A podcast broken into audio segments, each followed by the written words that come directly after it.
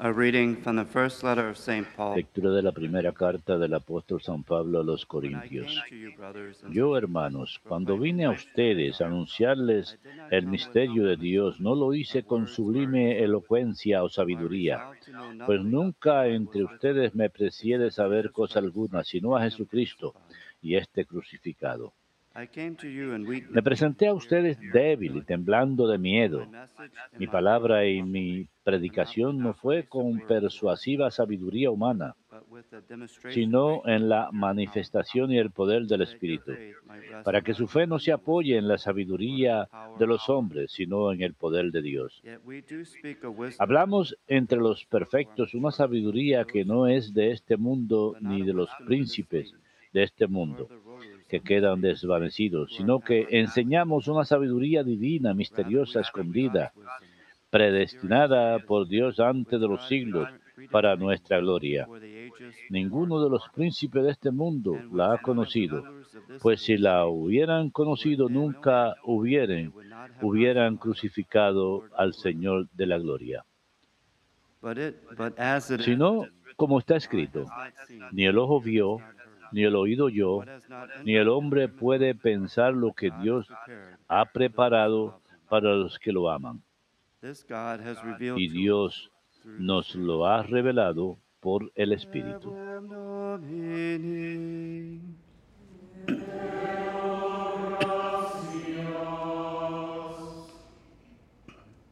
The mouth of the just murmurs wisdom. Trust in the Lord and do good, that you may dwell in the land and be fed in security. Take delight in the Lord, and he will grant your heart's request. Commit to the Lord your way. Trust in him, and he will act. He will make justice dawn for you like the light. Bright as the noonday shall be your Tu derecho como el mediodía. La boca del justo expone la sabiduría. La boca del justo expone la sabiduría y su lengua explica el derecho, porque lleva en el corazón la ley de su Dios y sus pasos no vacilan. La boca del justo expone la sabiduría.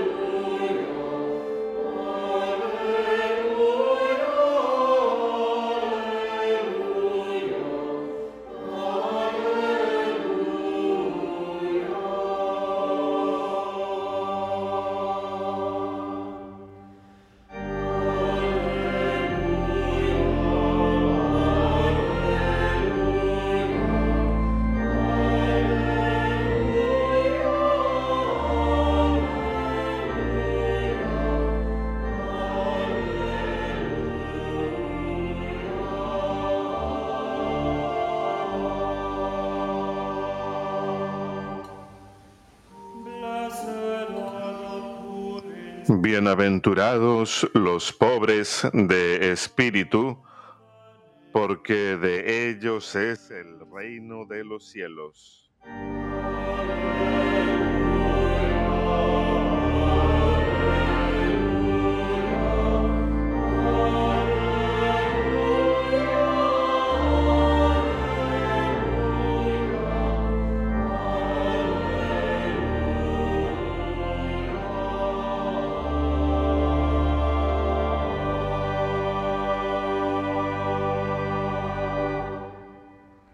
Dominus vobiscum.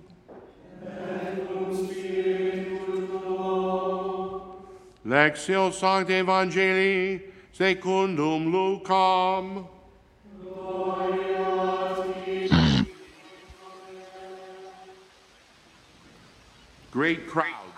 En aquel tiempo mucha gente acompañaba a Jesús.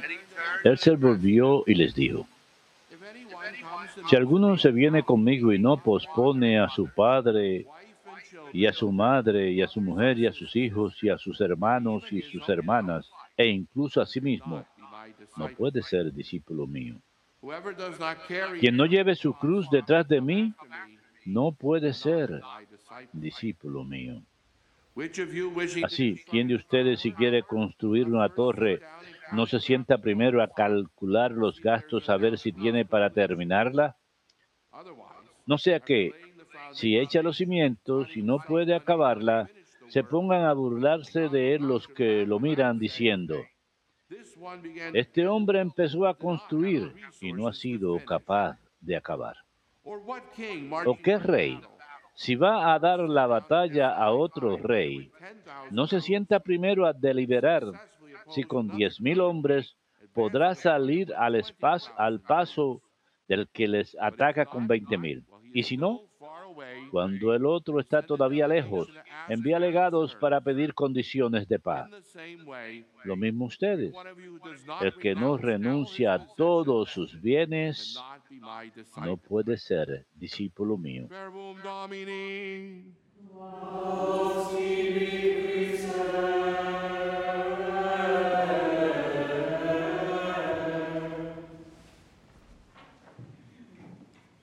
Laudetur Jesus Christus, praise be Jesus Christ. Laudetur Jesus Christus, alabado sea Jesucristo. Hoy celebramos la fiesta de San Juan de la Cruz. Esto nos habla dramáticamente de su vida y de su espiritualidad. Nació en 1542 y murió 49 años después, en 1591, en España.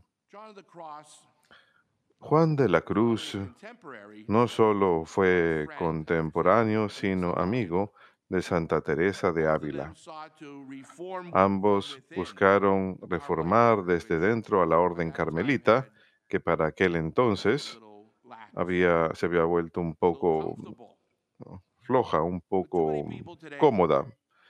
Demasiadas personas hoy en día malinterpretan a San Juan de la Cruz como alguien que fue demasiado lejos, demasiado estricto, quien eh, disfrutaba de la amargura, un uh, aguafiestas. No, San Juan de la Cruz no disfrutaba de la amargura, sino más bien aceptaba la cruz.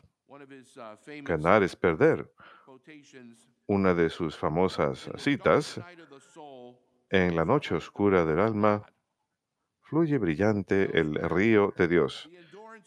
En otro lugar, soportar la oscuridad es preparación para una gran vida.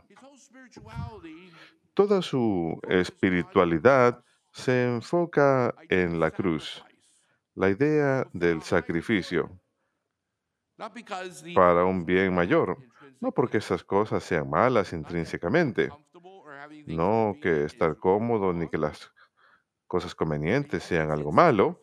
Sin embargo, en el sacrificio encontramos salvación. Él se dio cuenta de este concepto de morir hacia sí mismo, que el ego es como un dragón, voraz, hambriento, nunca satisfecho. El ego que todos tenemos tiene que ser domado, tiene que ser controlado. Y siguiendo el ejemplo de San Juan Bautista, debemos decir cada día en nuestras vidas espirituales, yo debo disminuir para que Él pueda aumentar. Un vaso de agua cuando está lleno hasta arriba no puede contener ninguna otra cosa. Cuando si se pone demasiada agua, se derrama. En la vida espiritual, como señala San Juan de la Cruz, si estamos llenos de nosotros mismos, nuestro ego, tengo que hacer las cosas como yo quiero. Entonces no hay espacio para Jesús.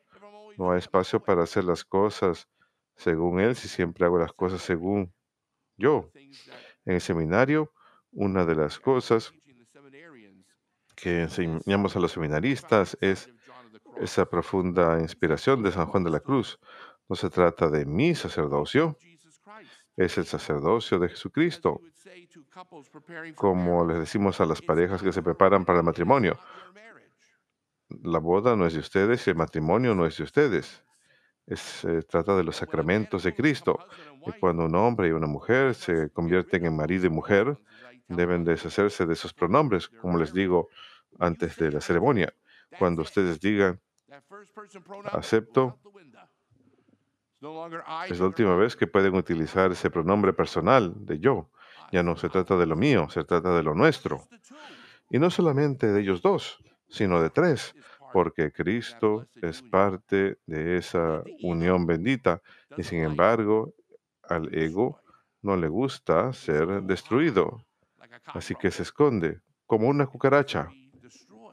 Hace falta que sea destruido en el buen sentido, no la idea de castigarme y de utilizar excesos en la penitencia y la mortificación, sino la idea de la entrega. No tengo que hacer las cosas a mi manera, tengo que hacerlos a la manera de Jesús.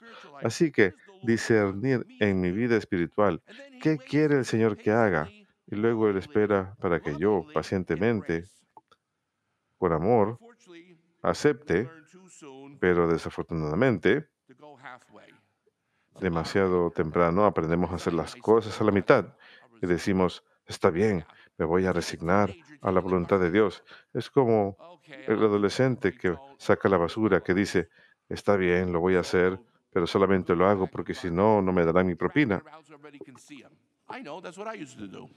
Así que llenan el tanque de basura y lo sale arrastrando en público para que todo el mundo lo vea.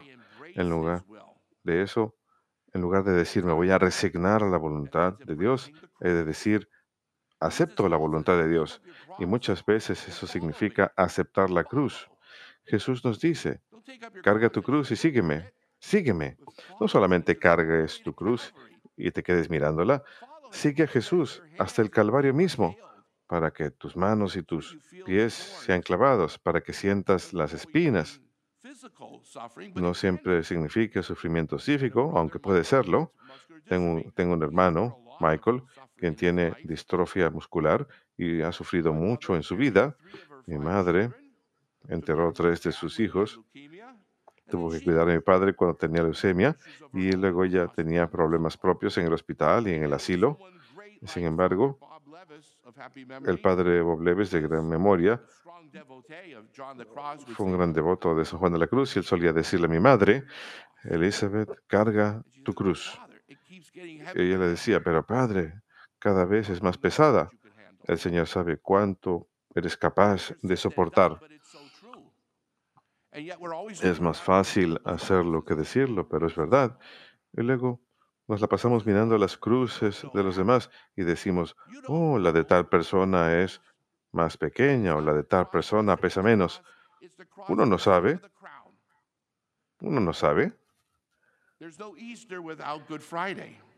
No hay Pascua sin Viernes Santo. Y cuando uno muere para sí mismo, cuando uno acepta la voluntad de Dios, no es fácil, porque vivimos en un mundo, una sociedad, una cultura que deifica el yo.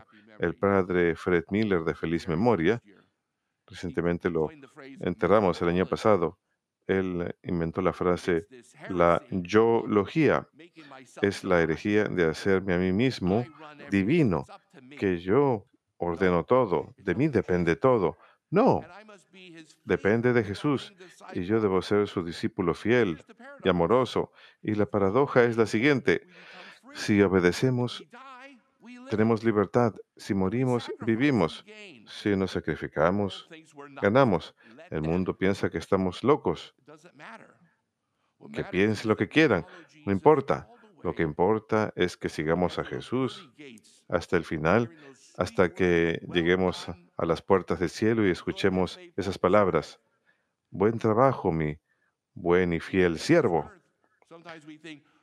Cuando nos vayamos de esta tierra, Pensamos, a veces pensamos, el Señor me va a decir, no te salió tan mal.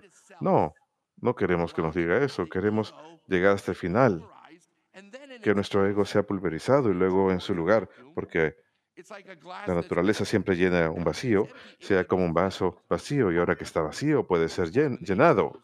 Por eso cuando el ángel le dijo a la Virgen en la Anunciación, Salve llena de gracia, gracia plena.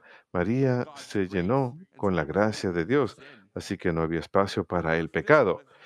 Pero si estamos llenos con el yo, con hacer las cosas a mi manera, yo soy el que manda, no hay espacio para Dios. Y Él no nos va a obligar, Él va a esperar pacientemente a que hagamos espacio. Y no solo un poquito de espacio, no es como decirle a Jesús, oh, te vamos a poner en un cuarto, eh, en el último rincón de la casa, sino más bien decirle, mi casa es tu casa, tú toma control, tú toma control de mi vida, Señor.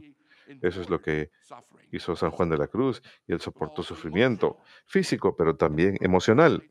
Sus hermanos carmelitas no estaban muy contentos con su austeridad y a menudo trataban de hacerle la vida difícil, pero él no sufría el sufrimiento, lo veía como un medio para llegar a una meta que las almas pueden ser salvadas cuando unimos nuestros sufrimientos con los de Cristo. Así que en esta fiesta de San Juan de la Cruz, aceptemos nuestras cruces, seamos como San Juan Bautista y digamos, yo debo disminuir para que el Señor pueda aumentar. Que Dios nos bendiga y María nos guarde.